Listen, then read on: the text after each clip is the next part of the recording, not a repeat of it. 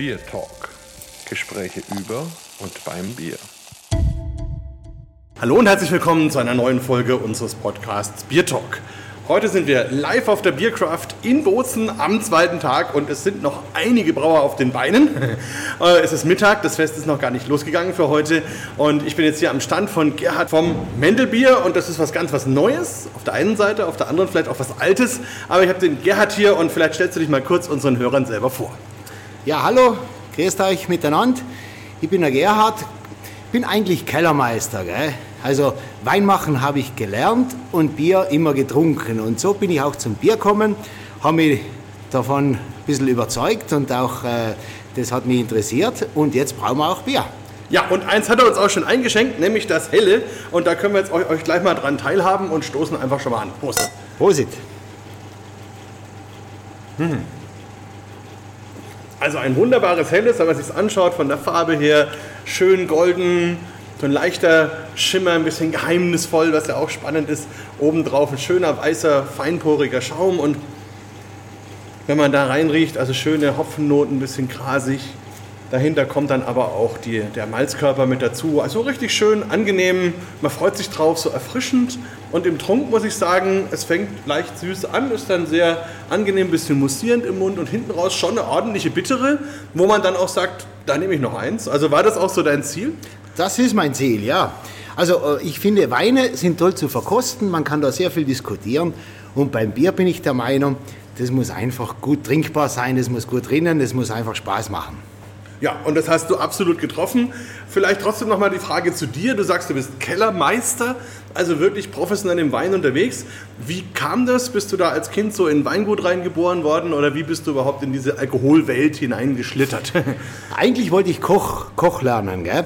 Und da hat der Onkel zu mir gesagt, da- das ist, das ist der falsche Beruf, weil da hast immer zu arbeiten, wenn deine Kollegen frei haben. Gut, dann habe ich meine Ausbildung eigentlich äh, in einer Kellerei begonnen und habe das dann auch studiert.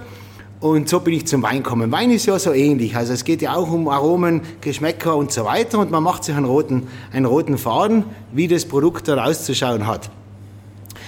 Das Bier ist jetzt auch so wieder ein bisschen was wie Kochen. Und äh, das gefällt mir von dem her gut. Also man stellt sich einmal ein Rezept zusammen, äh, probiert, wie geht es, in was für eine Richtung geht es. Und dann natürlich versucht man das zu reproduzieren. Wenn man beim Wein mit Rezept arbeitet, äh, da macht man mehr falsch wie richtig. Das ist so, weil jeder Jahrgang anders ist. Ja, das ist ja faszinierend. Das heißt, wie viele Jahre hast du Wein gemacht, bevor du jetzt zum Bier gekommen bist? Also ich habe 93 begonnen in der Kellerei und seither immer Wein gemacht. Wein mache ich natürlich weiterhin. Ne? Und so äh, ergänzt sich das eigentlich recht gut. Im Herbst natürlich ist das Einkältern und dann im Winter mache ich mir Gedanken, wie das neue Bier auszuschauen hat und dann beginnt es im Frühjahr mit Weinfüllung und im Sommer wird Bier gebraut. Und damit hast du letztes Jahr angefangen. Genau. Und Ja. wie, wie kam es dazu? Hast du irgendwie, hatte jemand eine Brauerei geschenkt oder wie kommt man auf die Idee? Nein, wir waren einmal zunächst fünf, äh, fünf äh, Gesellschafter und wollten am Mendelbass, in Kaltern am Mendelbass, eine Brauerei errichten. Es ist noch nichts draus geworden, weil eben äh, mit fünf Köpfen ist das nicht ganz so einfach. Und äh, somit haben wir in Kaltern direkt unter Planitzing eine Brauerei. Also wir hatten dort schon die Kellerei und das war ein wenig Platz. Und somit haben wir ein tolles Sudhaus reingestellt von äh, 1000 Litern. Und äh, jetzt äh, eben dort die Brauerei, ja. Ja, und wenn ich jetzt das besuchen möchte, vielleicht nochmal so als Zwischeninfo, wie kommt man am besten zu euch? Ja, das ist direkt also an der Weinstraße. Wir haben natürlich äh, geöffnet, wir haben einen Shop dort, eine kleine Enothek, wo man das Wein und eben das Bier kaufen kann. Und äh, dort eigentlich die Öffnungszeiten sind von halb elf bis halb sieben, sieben Uhr abends. Und äh, ich bin eh meistens dort, also einen Blick in die Brauerei kann man immer werfen. Genau, und natürlich ins Weingut. Also das kann ich überhaupt nur empfehlen, weil das etwas ist, was ich persönlich bisher nur in Italien und in Chile erleben durfte, dass eben eine Location sowohl Weingut als auch Brauerei ist. Und das ist einfach schön, weil sich das gegenseitig befruchtet, weil man da auch von den Jahreszeiten her immer mal mehr auf dem einen oder anderen den Schwerpunkt legen kann. Und wenn man dich jetzt fragen würde, was ist der Hauptunterschied auch in der Arbeit zwischen Wein und Bier? Wo würdest du das ansetzen? Ich finde so, also äh, Wein, Wein, für Wein schlägt eigentlich mein Herzblut. Und Wein verfolgt man, ja, sobald jetzt eben, wir haben jetzt Frühjahr, wir haben jetzt schön die neuen Triebe, wo die neuen Trauben dran wachsen, das verfolge ich dann über das ganze Jahr hin. Ich leide mit, ich habe jetzt gehört, gerade bei den Nachbarn hat es ein wenig Hagelschlag gegeben und da leidet man natürlich mit, weil da ist die Ernte kaputt. Ähm, und man muss mal verstehen, das Potenzial vom Weingut und dann äh, kreiert man oder denkt man sich, wie soll der Wein raus ausschauen. Und Bier finde ich einfach spannend, eben weil da, man kann täglich eben dieses Bier an Sud überstellen und vor allem ist dann auch immer wieder diese Spannung mit der Gärung. Die Gärung wird verfolgt und äh, man hat dann schon nach einmal sechs Wochen ein tolles Produkt da. Nicht? Beim Wein dauert es länger, nicht? beim Wein dauert es auch zwei Jahre, bis der mal in die Flasche kommt. Ja, und wenn wir schon von dem Thema Gärung sprechen, ist das einfach zu sagen, ich habe im Weingut auch Bier und Bierhefe oder kann es da auch Probleme geben oder wie machst du das? Ja, das ist eigentlich eine, eine meiner Sorgen. Also ich versuche das schön getrennt zu haben, gerade im Herbst, wenn die frischen Trauben kommen. Äh, da habe ich schon meine, meinen äh, Gärkeller fürs Bier gerade ordentlich verschlossen, dass ich da keine Kreuzkontamination habe. Aber es ist natürlich spannend. Also, aber es ist eh so, es weiß ja eher jeder Brauer, ein, ein Braumeister ist eigentlich eine gut bezahlte Putzkraft. Ne? Hm. So ist das stimmt. Jetzt haben wir hier dein helles. Ist es dein erstes Bier gewesen oder eher eine neuere Kreation?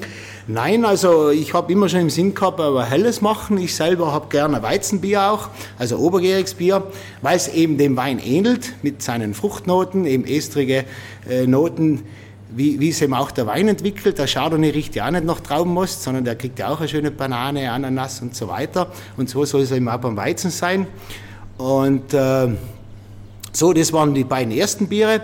Und dann gibt es jetzt für den Sommer ein saisonales, ein bisschen leichteres, ein Seasonbier mit, äh, mit äh, einer leichten Hopfennote von Hüllmelon.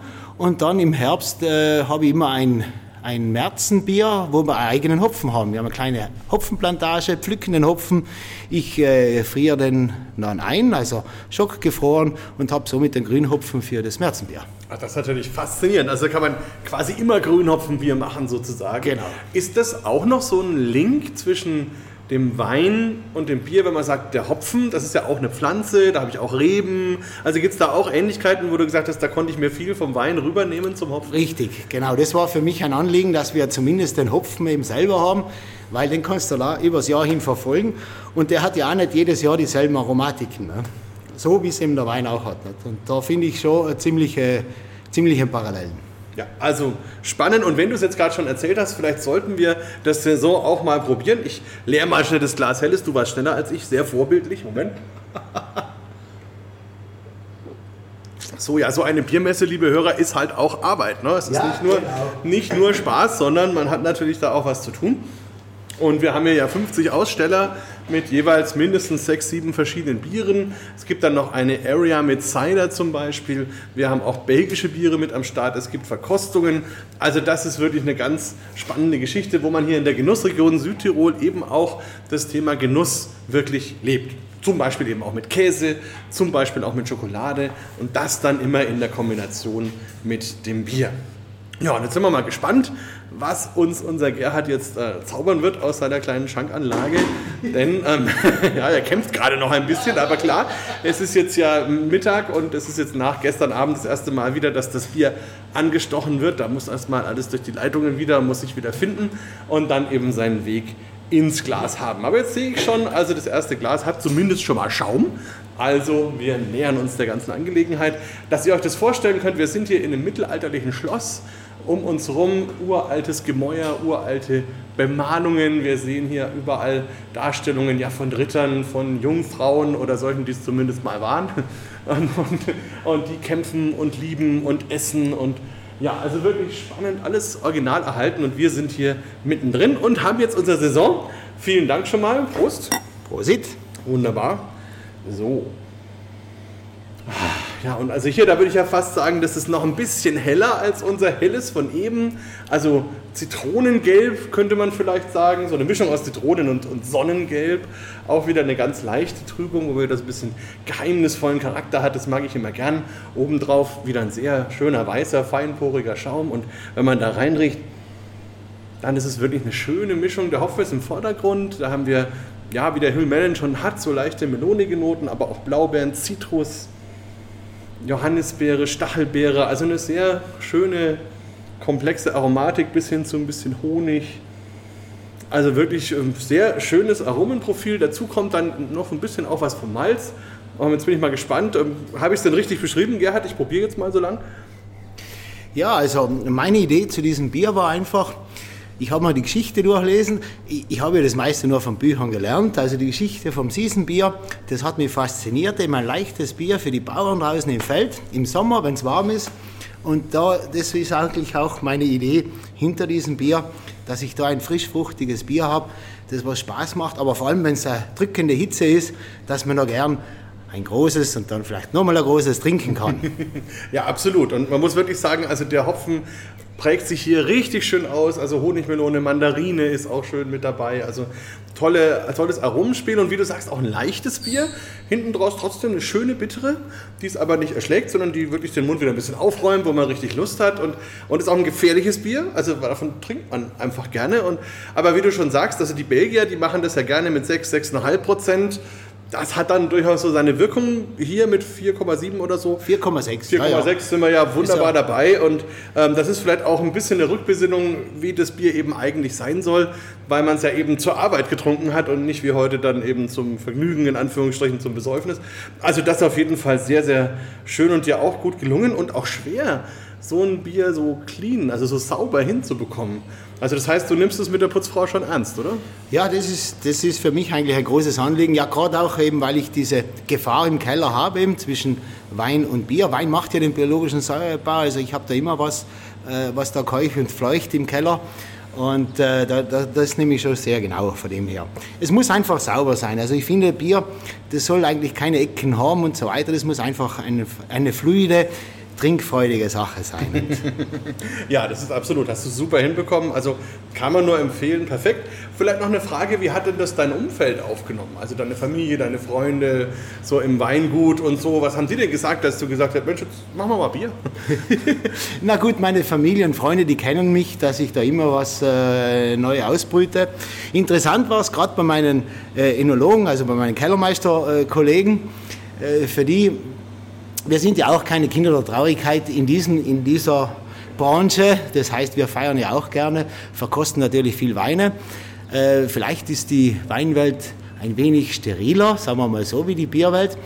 Und äh, wenn ich dann gesagt habe, ja, jetzt, jetzt fange ich an, Bier zu brauen, haben sie zunächst einmal geschmunzelt, aber mittlerweile äh, ist es auch toll, wenn wir nach einer Weinkost immer wieder mal ein Bier mitbringen. Ne? Und äh, so, so hat sich das eigentlich sehr gut ergeben. Ne?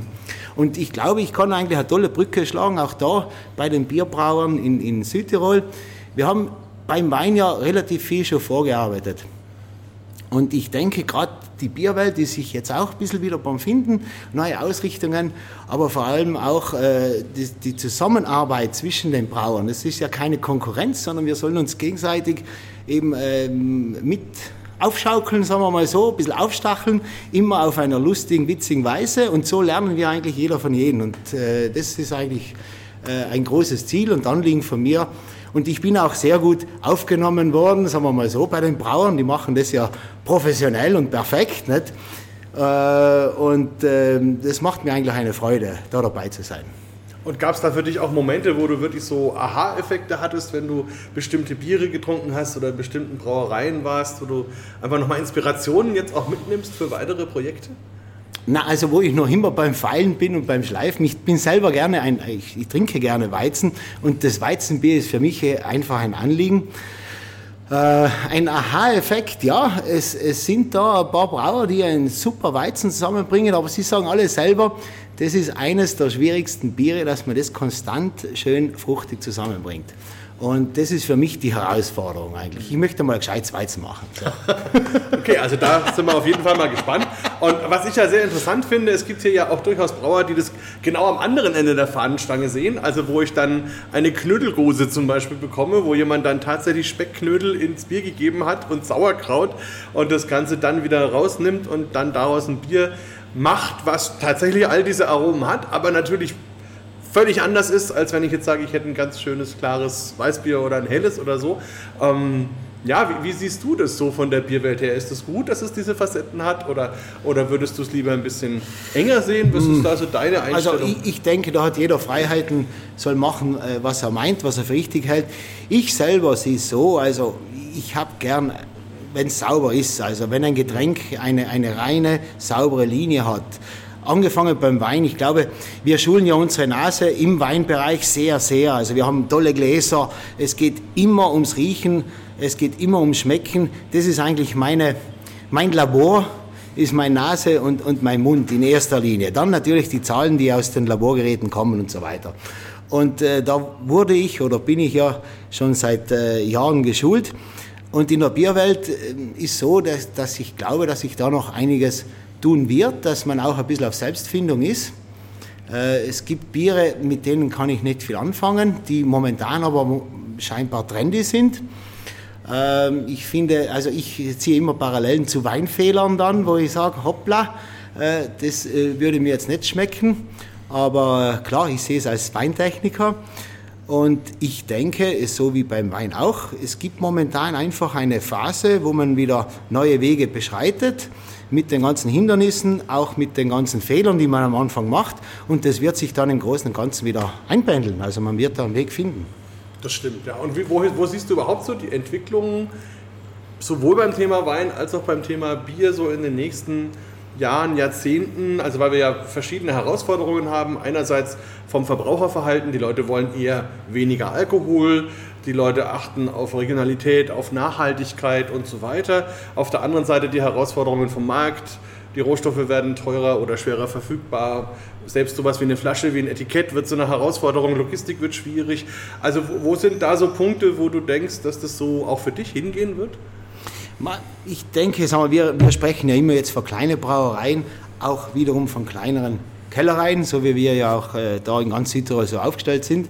Ich denke, dass das, die Regionalität äh, ist momentan so die, die primäre Sache, weil wenn man die einhält, und, und die bereits in der Ideologie so einhält, dann wird einmal jeder selbst auf seinen Grund und Boden schauen, der wird selber das nicht verschmutzen wollen und das langfristig auch erhalten wollen, zum einen. Und zum zweiten glaube ich, dass auch der Konsum und das Konsumverhalten sich in diese Richtung verändert, dass da einfach viel mehr Konsumenten wieder aufmerksam werden, was man eigentlich zu Hause produziert. Das heißt nicht, dass man mit Scheuklappen auf äh, durchs Leben geht, sondern schaut sicher, was alle anderen machen und dass man da relativ offen ist. Aber ich denke, was man eben so vor der Haustür, was da so alles passiert, äh, ist mal wichtig, das aufmerksam zu machen und diese logistischen Großprobleme einfach in einen kleinen Raum rein sitzt oder setzt. Wir, wir haben es ja jetzt äh, in dieser Zeit, allerweil spürt man es ja auch, dass logistisch einfach ein Riesenproblem ist, einmal Rohmaterialien, Verpackungsmaterialien und so weiter zu bekommen.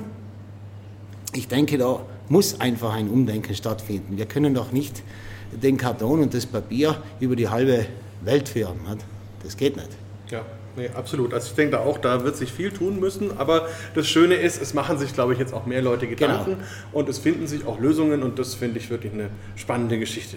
Ja, also von meiner Seite aus ganz, ganz äh, großen Dank für diesen schönen Einblick in deine Welt, in dein Leben. Ganz viel Erfolg natürlich weiterhin mit Brauerei und Weingut. Dankeschön. Und für euch Hörer natürlich unbedingt vorbeischauen. Wir verlinken sowohl Weingut als auch Brauerei natürlich im Podcast in den Show Notes und freuen uns dann auf ein baldiges Wiedertreffen vielleicht nächstes Jahr. Ne? Prosit. Auf bald. Dankeschön auch. Gell? Bier Talk, der Podcast rund ums Bier. Alle Folgen unter www.biertalk.de.